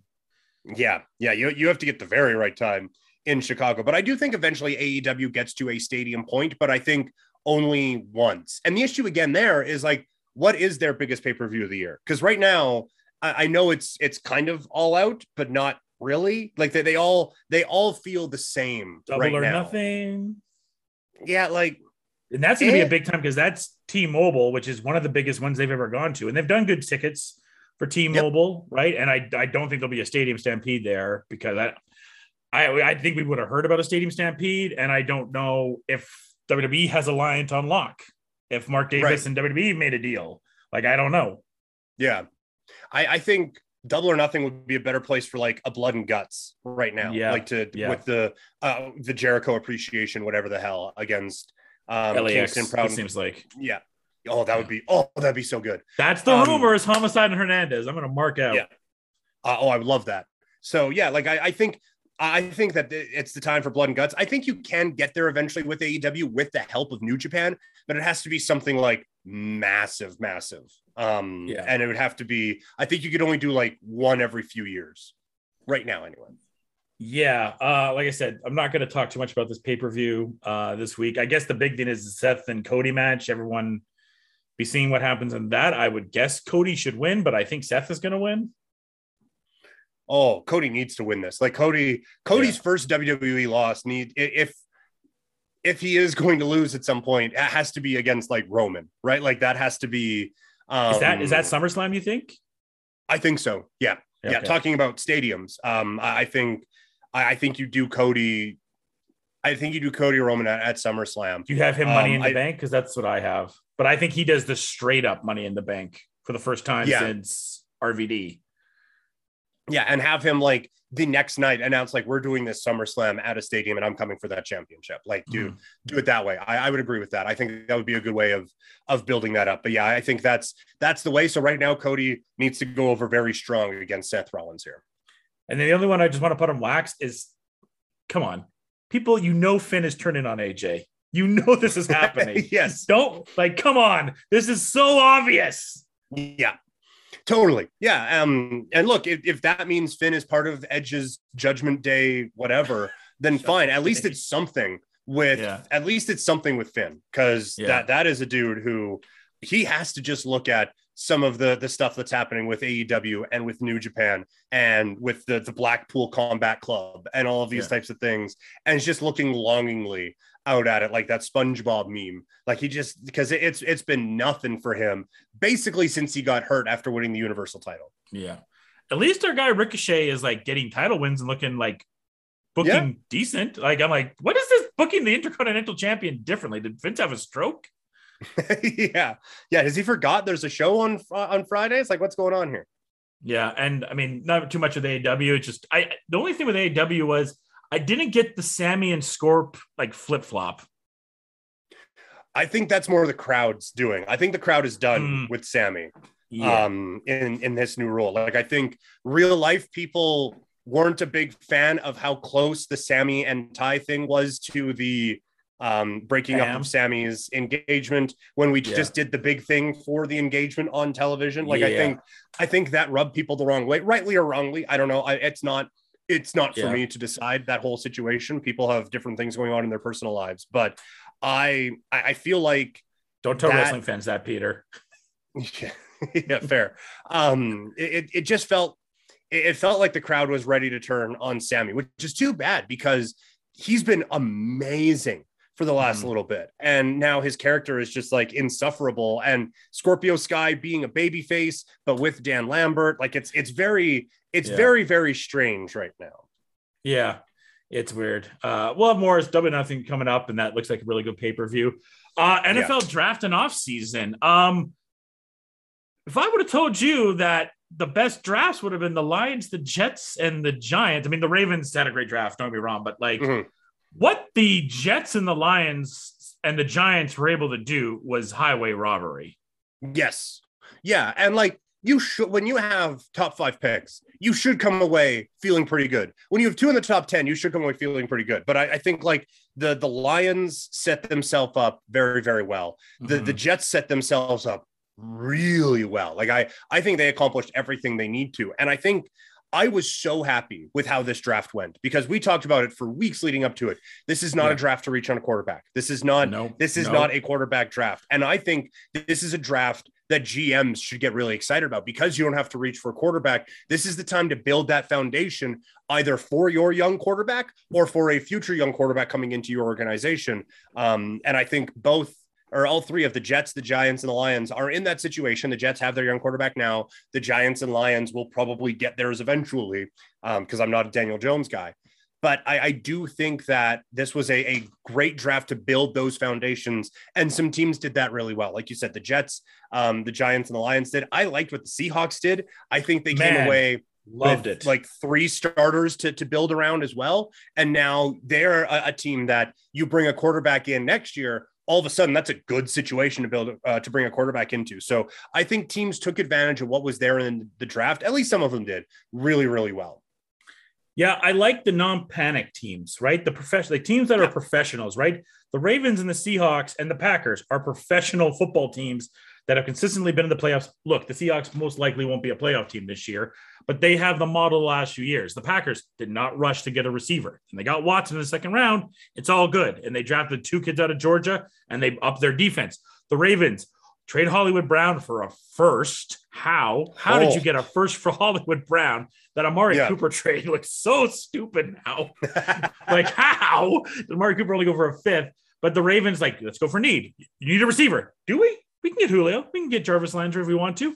We're going to build yep. around this way, and just every every pick's like this. So such a Ravens pick, and then with the with uh, the Seahawks, they get a great running back in Kenneth Walker because you know Rashad Penny's always hurt and Carson's always hurt. You get yep. arguably the second first ba- ba- draft in the ba- in the draft, and you get you get the tackles that you wanted. Sorry, Russ, they finally got their offensive line figured out. You get Kobe, who is the Jim Thorpe Award. Um, I thought I just thought the Seahawks did a really good job of not bending to the need, and same with the Packers. They, yeah. I like the teams that don't bend to the need, but then also our team didn't bend to the one need I wanted them to do because we never got anything in the secondary. I like Farm; he's good. The Zamir White pick is in, the two running back picked by the Raiders was very head scratching, but then I remembered who our head coach was, and I'm like, oh, okay, so we're doing the New England thing now. Okay, makes yeah. sense. That's exactly what I thought of. Um, and also with Jacob's option not getting picked up, um, yeah. I wonder if if they're kind of going Moneyball that way with not paying yeah. the running back, which would be unfortunate because I like Jacobs a lot. But Me too. Um, I think White specifically is going to go really well in a Josh Deuce. McDaniels offense. Um, and I think like getting Parham, because he can play three different spots on that offensive line, that is so valuable. I, I talked Bye, Andre with, James, get out of here. Yes. Yeah. I, I talked with um, John Bender, former uh, Stamps O-lineman, played uh, O-line nice. for Nevada, blocked for Colin Kaepernick, um, talked about like how important it is that teams have guys who can be flexible on the offensive line. And now the Raiders get that in uh, a kid in the third round. So I, I think the Raiders actually did pretty well in they terms did, yeah. of the limited draft capital that they had. A couple of teams like really didn't. Um, I did not like Jacksonville's draft. I've hated every bit of Jacksonville's draft um, and Jacksonville's offseason. And oh my God. We have to have a conversation about New England maybe being the fourth best team in that division. I don't uh, think it's one hundred percent all the way there yet. It's there. It's there for me. It's there. I don't know if it's all the way there yet because we still have to see it from um, a couple of guys on the Jets. But the Patriots are a whole lot closer to fourth than they are to first right now in that division. Here's the conversation that the, the Pats aren't ready for. If they fall and they're a top five worst team, will the Pats have a conversation about C J or about Bryce next year? When will that when will that Simmons specifically conversation happen of loving Mac? And Mac's good, yeah. don't get me wrong. But yeah. will there be a conversation to be like, well, you know, C J is really good and Bryce is really good. Like, yeah, these are franchise guys. Is Mac a franchise guy? Yeah. Um, I, I think that is like the the ultimate just like fantasy Bill Belichick spot. Like, oh, I get to trade down from a spot that teams want a quarterback in. He's going to get mm-hmm. like draft picks for the next forty-five years with yeah. that one. Like um, they're, they're still going to be making those draft picks when they're on Mars, but it's been, it's been bad. I like, There, there needs to be real conversations about the team building aspect of the Patriots over the last little bit. And I get like it, it was better last year because you had the well, quarterback was there. But, Ziegler was there. Right. It's the, the drafts have been bad for a while now for New England. Yeah. And the, this, this era where the Patriots are just smarter than everyone, it's kind of gone now. And they're losing those I, people. All those people yep. were the Raiders now. All the smart yep. people left for the Raiders. They kind of abandoned ship, and it's like, well, we brought back Patricia. We brought back Joe Judge. Yeah.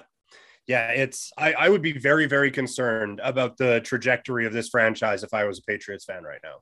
The Cole Strange pick gave me deja vu to our Leatherwood pick last year. Yeah, one hundred percent. That was such yeah. a Raider pick. That that yeah. was that was the Raider pick of the first round. Yeah, I was like, we can't mess up. I was like, that's why I put a tweet out. I'm like, I love our first pick. One, because it's Devontae Adams. And two, we can't fuck it up. Yeah.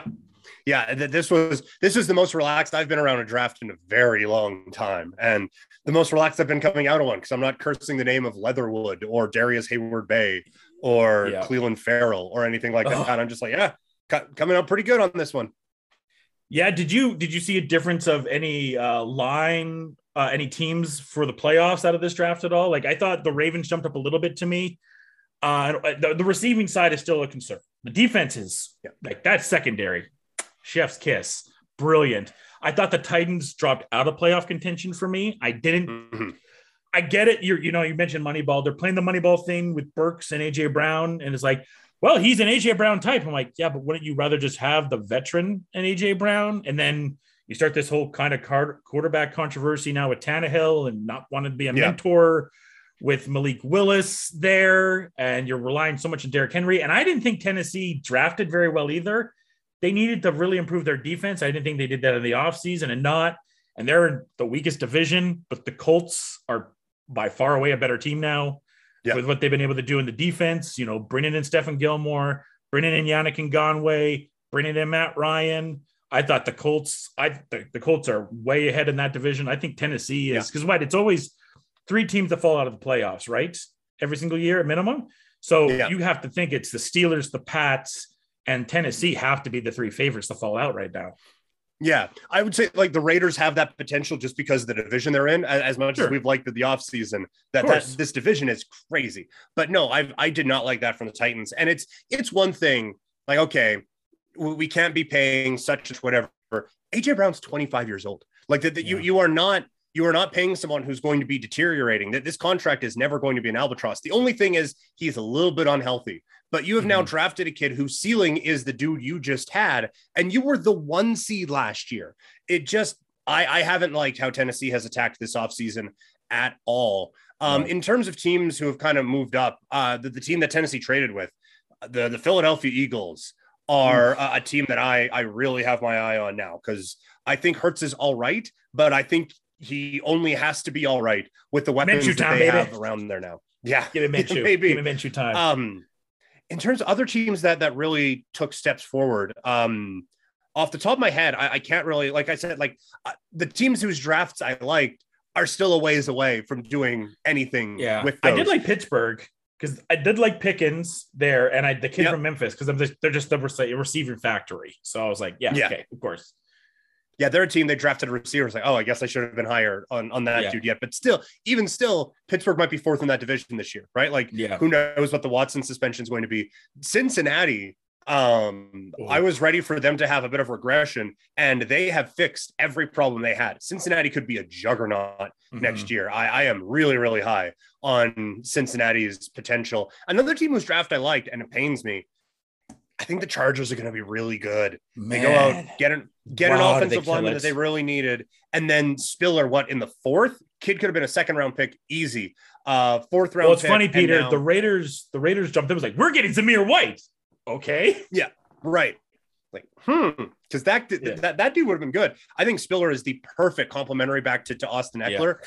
I, I still I need the Chargers to get one more dude in the, the receiving core, because Allen mm. and Williams just be a little too inconsistent for me. I think they're a dude away from being a team that I am very, very worried well, about. We mentioned that there's I, there's three or four. I don't think Beckham's the guy there, but Will Fuller, mm-hmm. Landry. Yeah, like just having someone who you can rely on there a little bit yeah. more, because Williams is always hurt because of the way he plays.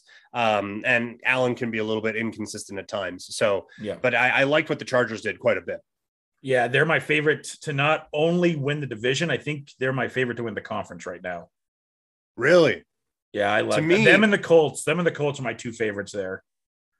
To me, it's Buffalo's world and we're just living in it. Oh, right yeah. Now. Sorry. Like, I, what am I, I doing? It's Buffalo. Yeah, it's Buffalo. But I like yeah. the Chargers to win the division right now. Yeah. Um, in, in the non-Bills, because I think the Bills are a tier of their own.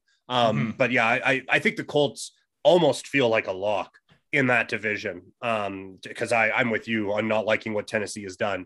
And the Chargers, the division is so tough, but I, I do think that they have a good opportunity there to, to, to win the division. We'll see what the, the rest of the offseason does. We, last time we talked, we were very optimistic about what the Raiders could potentially do in the secondary. And it seems like all of those plans have kind of fallen apart around us now. And I am I'm back to being very worried. Yeah. Down to Bradberry and seeing what the Giants are going to do. Patrick Graham is his former defensive coordinator, so maybe that'll link him back. Philly's heavily in on this Bradberry cut. The problem is with Bradberry, and I know a lot of Raider fans want him, we cannot really do anything for a, the month until mm-hmm. June first, when the Nassib and the uh, Corey Littleton cuts go back in the cap, and it gets us to like twenty. And yeah. Littleton is going to, uh, uh, not Littleton, Bradberry is going to take what, eight to ten to probably get in that secondary? Least, I mean, yeah. it's it's not bad. Nate Hobbs, really good rookie year. But then Mullen has this weird foot injury all of a sudden, and I don't know what's going on with him. And now I'm worried about Mullen's health. Uh, Rakya Sin is nice, but I'm not, you know, I'm a little bit concerned about what he'll be. So, and Trevor Moehring was good. And then Jonathan Abram, I mean, I, I don't think I've had a love-hate relationship with any Raider in the last ten years more than with Jonathan Abram. Yeah. Yeah. I, I want to just full on love this dude. And there's yeah. some plays where it's like, that's my guy. That's my guy. And then sometimes where it's like, get him all the way out of here right now. So I, I just, I feel like this isn't the division to have this many question marks in the secondary. So I am, I'm real worried about the, the Raiders now, even though I've loved the offseason so far. Yeah. Offense. Great. The Darren Waller stuff was weird. Fuck you, Packers, for starting that. Seriously. That was screw you for starting that. I mean, the, the front, the front two there with Jones and Max is great. Uh, but then Kansas City, man, we talked about good drafts. They got McDuffie. When they got Sky Moore, I'm just like, of course you did. Of course you got yeah. Sky Moore. Of course you did. Uh, they they got better. The Broncos draft was okay. I think that's the only part that kind of makes me feel okay is the Broncos didn't have a great draft. And I think yeah. it's right now it's uh, Chargers and Chiefs fighting for the division. And it'll be the Broncos and Raiders fighting for that wild card. Yeah, I think so. I think the Chiefs still need another offensive guy like Sky Moore fine, yeah. but I, I think yeah. they and Juju whatever, but I I still think that they are in need of like if, if they could somehow pry Debo out of San Francisco or something. I, I think because they Oof. they had trouble with offensive playmakers anyway last year, as crazy mm-hmm. as it is to say. Yeah. But I, I still think they need uh, a bit of a step up right now. But I, I would overall tier wise, I would agree with what you were saying there. Yeah, yeah. The Russ stuff, I'm just not sure if I buy into yet because he's had a few a few rough seasons, and he, mm-hmm. I, like we said before, I thought he downgraded weapons. They still have questions at yep. tight end. And now, I mean, man, if you're a Javonte Williams fantasy uh, dynasty owner like I am, man, the day before the draft sucked when Melvin Gordon came back. I'm like, come on. Yeah. Yeah. Team building wise, I think it's smart. But no, that that is from a fantasy football perspective, that, that one has to sting a little bit. So, yeah, we'll kind of see. Oh, and the last thing is just this, the Jimmy G and the Baker thing. Uh, I, I think Jimmy G is staying at this point. I, yeah. I do. Uh, and the bigger thing is just a nightmare. I don't know where he goes, right? Like Seattle seems pretty locked in on not taking Baker. No. Um, yeah. Carolina seems pretty locked in on not making a move. So now, like, if you're Cleveland, I don't know how you can bring him back, but do you just like, if, if you're the Browns, you almost hope that Deshaun gets suspended for the year and you can just let Baker come in, build his trade value back up. And then at some point get rid of him like that. That is yep. hope that a, a team like a, like Matt Ryan gets injured or something and you can move Baker to Indianapolis for a year mm-hmm. or something like that. Cause right now I just, I don't, I don't see where the fit is really anywhere for, for Baker Mayfield right now. No, and I mean, even now, like a guy like Nick Foles is out there. He'll find somewhere to go. Ryan Fitzpatrick. Mm-hmm. There's some veteran quarterbacks the teams will take a chance on. The funny thing is, if he gets released, as much as the Steelers will say, oh, we love Kenny Pickett, as soon as Baker's released, like, yeah, okay, Baker, come on. Yeah, totally. I, I guess the only other one is maybe the Saints. Like, their aggressive yeah. move up to get Olave makes me feel like they think they're closer than they are. And I think for Baker's flaws, he's better than Jameis Winston is right now. So maybe yeah. maybe that's a, a move that they go out and try to make. But, yeah, I just – do you know who their backup is now, Peter? Do you know who the backup for the Saints is? Because Taysom's a tight end now. Taysom's officially oh, a tight end. Yeah. Then no, I would be Chase Daniel would be just my default. Throw, Andy Dalton. No really? Yeah. Wow. Good for Andy Dalton getting another paycheck. Good for you. Yeah. Yeah. uh, uh, moving to the C F L draft really, really quick here. Uh, this draft was cool for me because this is the first time I was like, oh, I watched that player and I watched that player and I watched that player getting the call. Uh, I, I'm going to just go Homer-ish really quick. And I mean, you were, you know more C F L stuff than I do, so you can kind of talk about anything else you saw, but Jalen Philpott falling to Calgary was awesome. Uh, and yeah. I was hoping that Tyson, like maybe some weird thing would have happened. And the second round, maybe the Stamps could have got both of them, but he goes to Montreal. I was shocked that B C passed on him, but then they went uh, mm-hmm. with Nathan Cherry from Saskatchewan, who's it's a good D, uh, D L. And then the Elks had that pick. I'm like, oh, man, can you imagine the Labor Day Philpott versus Philpott? And then they passed on him. And then uh, then it just seemed like, okay, I think the Stamps kind of knew, like, this is just good P R. We do need a receiver anyways, so let's yeah. take one of these guys there. And it was funny, in the season, calling games for the Dinos, Jalen was the favorite. And then Tyson just went on this roll of a season. I think he got player of the year for the Dinos. So they're both great. Like, people have asked me, yeah. you know, doing the Dino stuff, who's better? I'm like, ah, it, it, pick your poison. Like, I, I yeah. this isn't a Sedin situation. Both are equally really good. Mm-hmm. Yeah. And I think both bring a lot of value to the teams that drafted them. And I think if I am the Stamps now, I'm going all in on this kid market wise. Like I, oh, yeah. I think, I don't know if he has been on nine sixty yet. He should have been already. It's so tough right now for the Stamps because the Flames are in this I thing. Know.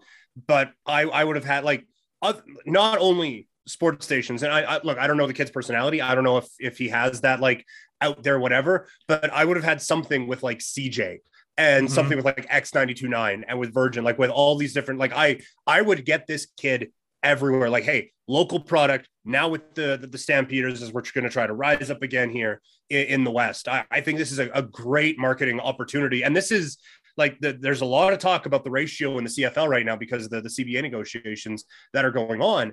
And this is why you have these types of things, is because you can create that connection that I don't want to say the Stamps have been missing, because I, I think the Stamps still have a bit of a connection with the city, but th- there is a bit of a disconnect at times with some of the players. And I, I think having now this opportunity of a local product with this team, I, I think it, it can help the Dinos, and I think it can help the Stampeders as well if it's done right. And, you know, insider secret here, obviously the the, the runner of the social media team works here for Fresh Take with Michaela, and uh, tweeting, texting with her back and forth, just both being, you know, part of that. She was the sideline reporter for the Dinos last year too, just both being ecstatic at that pick, knowing what it meant for the Stamps. Like you said, like he should be everywhere. Uh, yeah. You know, in the time I've seen him interview, he doesn't have like that outgoing personality as much, but trust me, we see that receivers all the time. It'll grow. This kid, and I don't think this is hyperbolic, this kid has the talent to showcase off reviews and has a chance to get a, an N F L tryout in a few years. That's how much of a stand-up mm-hmm. this guy, this guy, this is the most res- exciting receiver the Stamps have had since Nick Lewis or Alan Pitts. Yeah. Um, I, I I would agree with that. Um, putting him in that category would be a bit high, but yeah. I, I do think like he has the potential eventually to to do a lot of good things. And this is a Stampeders team that's kind of needed that. Like a lot of a lot of talent has left over the last little yeah. while, and now to have an, an exciting receiver come out of the draft here like this is, a, I think, a huge win for the Stampeders on a number of different levels. Yeah, it's uh, it's a huge one. I think jersey. I mean, for me, look, I have not had a Stampeders jersey since my Alan Pitts jersey, which is falling apart at the seams, and I can barely wear it anymore. Plus, it's a medium when I was like eight or nine, so I can't really wear it. Mm. Uh, so this is the first Stamps jersey I'm going to get in quite some time, is the Philpott jersey, uh, because yeah. of the connection that he has there and being a Dino. Um, any other standouts you kind of saw from this uh, from this draft? Not really. Um, yeah. it, it, the C F L draft is always such a, a tricky one because, like, it's weird best... how it's done. By the way, Peter, there's no clock. It's the discussion. It's weird. Yeah, it's and it's like it, it comes right after the N F L draft, which is in Vegas, and there's big things everywhere, and there's like yeah. um, former players making picks and stuff like that. And then the T S N one, it's like at before there was no coverage of it at all. So like, yeah. at least we're, we're at a point where there's like some stuff going on, but I, I think they need to turn this into a bit more of an event. And I, I think a lot of that starts with, again, as we've talked about before, kind of highlighting U Sports a little bit more than mm. um, has been in the past. But I, I think if you did this in a Regina sometime or something like that, like just try to get some kind of fanfare and make it into some kind of event. Cause right now it's just a two hour studio show and no one's watching that. Nobody is watching that. So um, it is a little bit strange how it is all done and how it is, is kind of put together. And I, I think that the problem is now, like, okay, there's this excitement. We just talked about how excited we are about the, the Stampeders pick. You had a trade for the number one pick, which was, was big and it was exciting. And it's all these types of things. And not twenty-four hours later, we're having, oh, C B A negotiations have hit a wall. Like you just, you can't get excited about anything in the Canadian Football League right now because they seem like they are miles apart and the drop dead date's like a week away. So mm. it's just, it's just annoying from a C F L standpoint. So admittedly, I haven't done as much work on this draft as I have in the past because there's just this whole thing hanging over right. everything that it's like, will we actually get to see these guys this year? And how colossal would that be? That be that just that, another season like gone? Yes, yeah. that that would be awful, terrible. It would be the league gone. Like w- with all the different options be, right? right now, it has to be yeah. U S F L with X F L's all the different options back. For players. Yeah, U S F L, which I keep forgetting about. Um, but like the X F L with the Rock behind Make sure it. You like, have chicken salad though. You gotta have your chicken salad if you're in the U S F L. okay, right? Okay. Yeah. Um, but no, I. You, you cannot, cannot lose any portion of this season. The fact that there's already one iota of a negative headline coming out of this is insane to me because you were the only sports league in the world that couldn't get your shit together for um, uh, some kind of bubble, pandemic, whatever. And I get yeah. they're in a weird spot, Canadian Football League with a lot of American talent, but still everyone else found a way to figure it out. And you guys didn't. And you know what? The sports landscape didn't miss you. So no. you, you have already fallen behind. And now with not only amongst football players, but in this country, we have seen the emergence of soccer. That this is a great time for Canadian golfers as well. Like so many, it's exciting around the, the Blue Jays. It's exciting kind of around the Raptors. Oh, like there's Blue Jays so, ratings. Oh my God. There is so much excitement going on that if, and look, I, I love the C F L. I write about the C F L. I, I th- th- this is I'm not getting any joy out of saying all of this, but it, if you don't get your stuff together soon, if you miss a game, that is just like it, it is going to be very concerning how easily the sports world forgets about the Canadian Football League. Well, um, again, X F L is coming uh, around by the Rock and Danny Garcia. And I, I do think this iteration of the X F L will be somewhat more successful. And the U S F L, it's weird, like it's did the exact same thing all these football leagues in the States do. Big ass ratings, and then they fall. Like people yeah, are interested yeah. until they're not. But for the C F L, man, like you just it's can't miss another season. You no. can't do it. You just yeah, and, and for the C F L draft as a whole, I was just like, this is why, like that was my first time ever watching the C F L draft ever. And I think it was a handful of people's too, because I think the Philpott stuff had kind of bubbled up a little bit if you were paying close enough attention. So, yeah. you know, people are like, okay, let's see if the Stamps get one of these guys. And then when I tuned in, I'm like, what the frick is this? Like, they're like, there's no clock. Like, I guess we're ready for the next pick. Like you said, like, have it at Mosaic and have like the, the watermelon lovers there cheering on yeah. and getting ready to go crazy there. They got their guy, Nathan Cherry. Maybe he falls to us. He was a Husky, you know, like maybe have that. And I, again, too, it comes down to the highlight of, do you have U Sports on? I mean, there was the big, I don't want to go too down this rabbit hole, but the C L B, C E L B had their draft the other day. Um, and there was kids from U Sport drafted there and everything like that. It was very, very cool.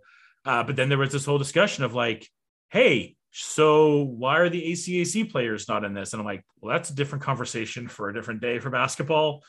Uh, but it this started this big debate of like, well, is the notice is the notice there for some of these A C A C players to be noticed and for U Sport players mm-hmm. to be noticed? And it's just like, why is poker on T V when you could just show a replay of a U Sport game or an A C A C game? It's like, these are all great questions, but I don't know what, what the ratings. I, I saw someone the other day in a basketball format. Why are they showing A E W when they could be showing a U Sport game? I'm like, well, because A E W is the second highest rated thing on T S N when it's not hockey or basketball.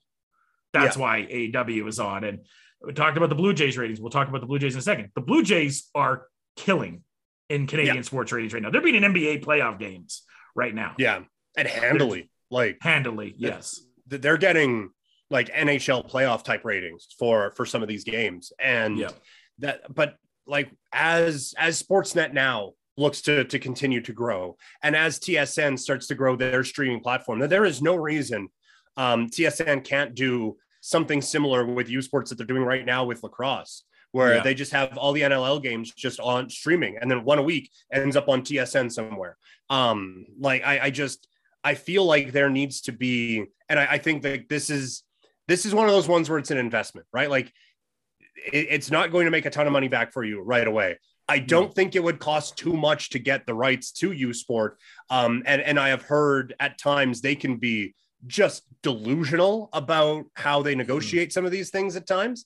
Um, and that can be very, very frustrating because like, I, I think there has to be a lot of give and take. And you have to understand, like, you are not a profitable thing for these guys. This is an investment.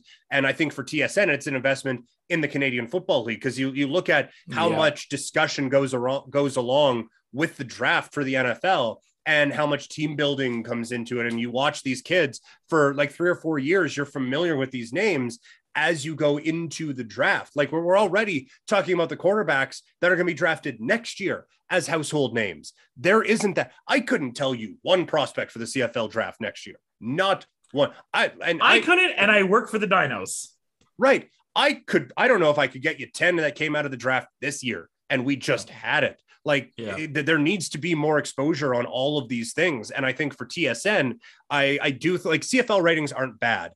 Um, but I do think that there needs to be a bit of an investment in different things with U Sport to, to just kind of raise the entire ship of Canadian football. And to your point too, Canadian basketball. I just like you, you look at E S P N U, I think there could be something like that in Canada as well. Well, not to take a dig because I love the guy, and it's not a dig. It's just to show the love of interest. You have a legend like Mark Stevens on Twitter talking about stuff, gets one or two retweets, and Pat puts out the lineup for the Flames games. Like, thanks, Pat, and fifty, five hundred retweets for Pat putting out the Flames lineup when Mark puts out anything of significance for the Stamps, and people give it like two likes. And I think that kind yeah. of shows the difference of what's going on right now. Yeah, and it's it, it it's it's an interesting discussion because I remember yeah. um, we talked about I, I've had the same discussion on nine sixty before, and they were like, "Well, it's your guys' fault. You don't cover it." It's like ah, blah, blah, blah, blah, blah. Uh, there are some places where the sports radio is the local bulletin board, right? Like the the radio station in my hometown of Assiniboia. Yeah, you pump up the, the the Assiniboia Southern Rebels playing in their new rink next year as much as you possibly can because they're that, that that's a local thing to do. When you get to a point with like national coverage or major market coverage, it's not our job anymore to do that. It, it is your job to kind of work your way into it. And there can be some local spotlight stuff by all means, but in terms of like giving U Sport the same coverage as the Canadian Football League or even N C double A football, that's on, that's on y'all to work to, to get up to that point or to at least make it to a point where it makes sense for me to talk about. And I don't have half of my listeners tuning out because I'm talking about a thing that no one cares about. But then how yeah. do you get people to care about it if there isn't that investment from the networks? So it's there, there is a whole lot of like, well, it's on this side, it's on this side. I do think that the two need to come together in a way that is mutually beneficial. And right now, neither side has been able to figure it out. Yeah, it's a problem. It's a, it's a discussion for another day. To, I think we kind of hit the tip of the iceberg, but there's a bigger discussion for another day. Uh, finishing off with M L B, before we get into the Jays and a rough week, um, man, the Mets. Are they for real? Oh, yeah, one hundred percent they are for real. Yeah. Um, I, I, I, I thought this was always a playoff team, but I thought that they would, I didn't think they'd win the division or reach their win total for the year because DeGrom was out for the first little bit and they yeah. just blew right through that. They are hitting everything. They are getting contributions on their pitching staff from more than just Max Scherzer, and that has been huge for them. I I am one hundred percent bought in on the Mets. And if something falters, they got a G M who has a tax threshold in the C B A named after him. He is perfectly fine throwing all different kinds of money to, to make this team good. So yeah, the, the Mets are one hundred percent for real. And I got to just give a shout to the Miami Marlins. Like, mm-hmm. you know, they're, they're doing way better than I thought. And that's probably the only Marlins thing uh, we'll, we'll talk about because, yeah, of where that is. The Dodgers, they're going great. Trevor Bauer's a piece of shit. Bye. Yeah. Deuces. Get out of here. Yeah. You're out of here. Uh, and then the A L, um, I'm just really happy to see the Angels are like doing good because yes. as a baseball fan and someone that wants baseball to succeed, I want Trout and Ohtani in the playoffs. Yes. I am with you one hundred percent on that one. Yeah. Yeah. So it's good that they're, and then Yankees are looking fine, I suppose. That's they're very good. Be, they're very good. Uh, um, but I, I don't, I don't buy the Yankees as much as I buy the Mets. Um, I, I think there is going to like right now, everyone is hot for the Yankees. I think there's going to be a time where everyone cools down for New York. Um, and I, I think they will come back down to earth a little bit eventually, but yeah, that that's a playoff team they have out there in the Bronx. Yeah, they're good. And then we go to our beloved Blue Jays, which honestly is going to be a majority of the time when we talk about baseball in here. Deal with it.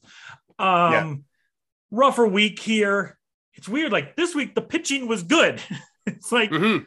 can't get everything together. The injuries are starting to hurt a little bit. Like not having Teoscar yeah. in the lineup, not having Danny in there. Zimmer's not looking great.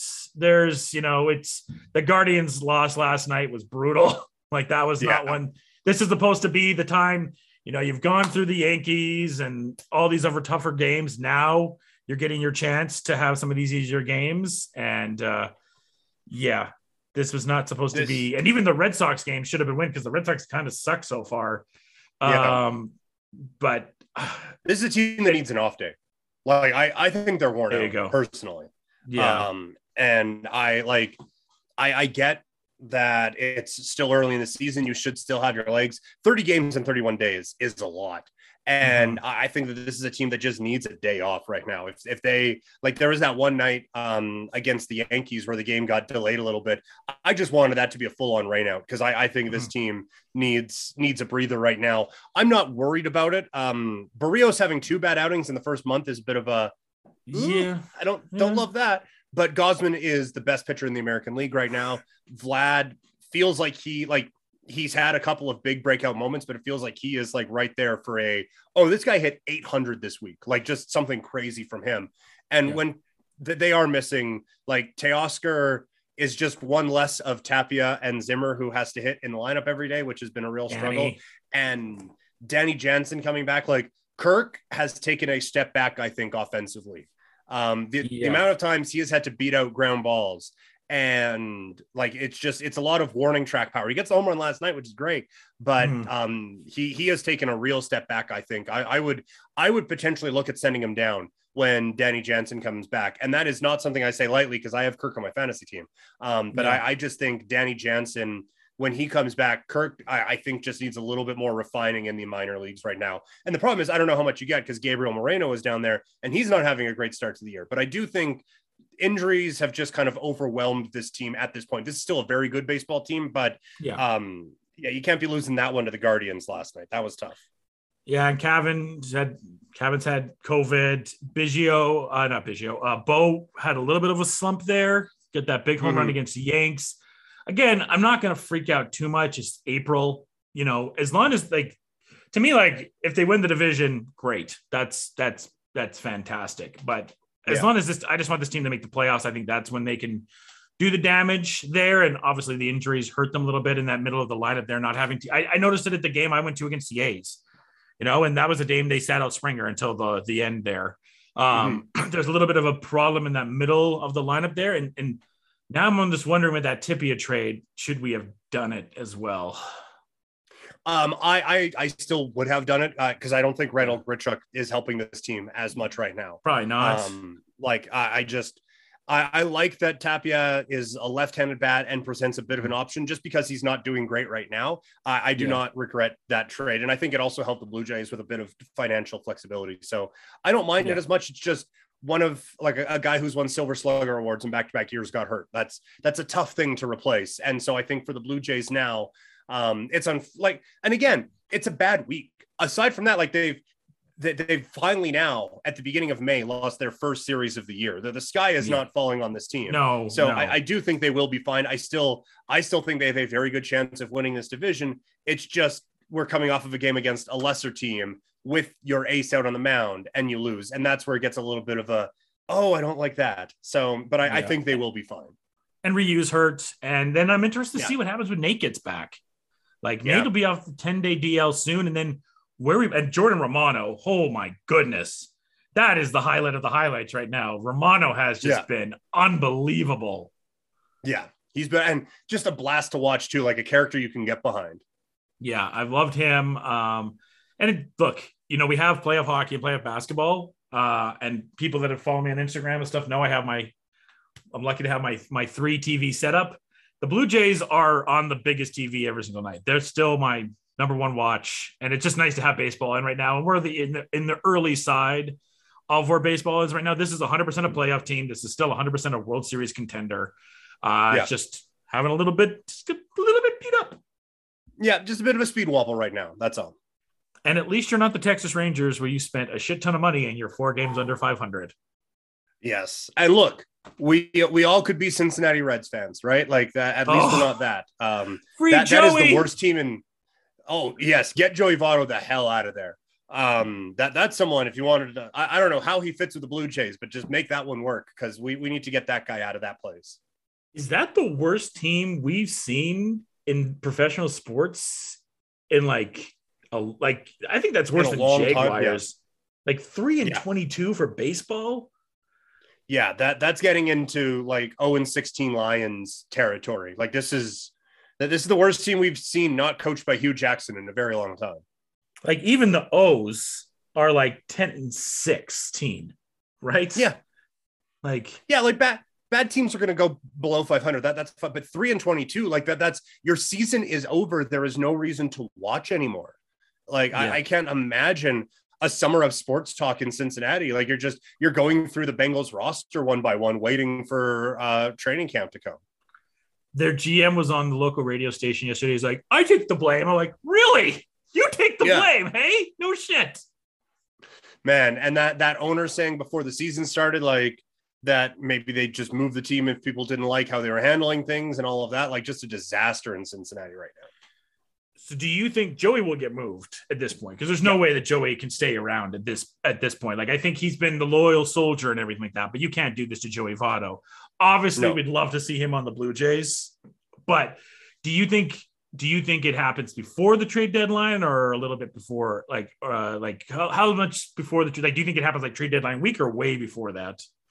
I think way before that. Like, I, I think the Reds are going to want to get ahead of the trade market. So I, yeah. I think it happens in the next like two months or something like that, with the, the trade deadline being end of July. I, I think this is a late May, early June type of a move.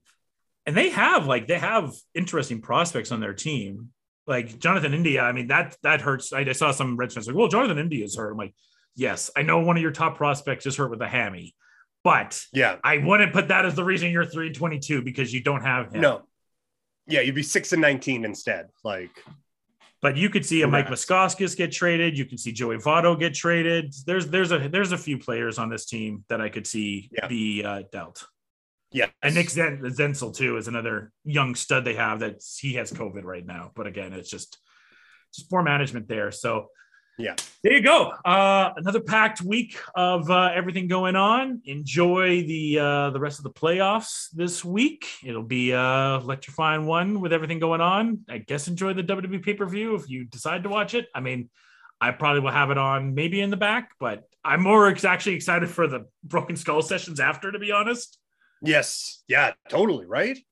Yeah. And apparently Stone Cold is a Zelda fan and thinks Breath of the Wild is the, the better one.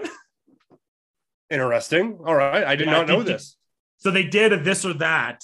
Uh, they had this on YouTube and he asked Cody, because Cody's always had the Triforce stuff, and asked him, what's the better Zelda game? And Cody's like, oh, uh, Ocarina of Time. Is like, no, Breath of the Wild. I'm like, so I just have had this picture of Stone Cold on his Switch, like, God damn, son, move. Yeah. Got to kill this little bastard pig. Oh, that's amazing. Yeah. So there we go. Thanks, Peter, for everything. Again, you can follow uh, Peter at uh, Couch Potato uh, Diary. That's the main one there. And then Game Over, right? Game Over? Yeah, Game Over Calgary um, on the S D P N. Yeah. And then always uh, twitching with uh, legendary Flame Squad as well. So lots of stuff going on for Peters, and soon the Dogs as well. Next week we'll be at Calgary Sneaker Swaps. We'll talk more about that as it comes on. Until next time, everyone, cheers and enjoy the day, people. All right, that is the show. Thank you guys for tuning in. Thank you to Clearwater Cleaning Solutions for being the studio sponsor. Clearwater Cleaning Solutions is your one-stop commercial and residential cleaning company based out of Calgary. They have a fantastic team who are ready to make your life simpler and easier by fulfilling all of your cleaning needs. Check them out online at clearwater cleaning solutions dot com. You can find me after every Flames game on Game Over Calgary, um, including, if you're listening to this on the day we record this tonight, coming up after Game three. Looking forward to breaking down the Flames all postseason long. Otherwise, talk to you guys next week. I'm out.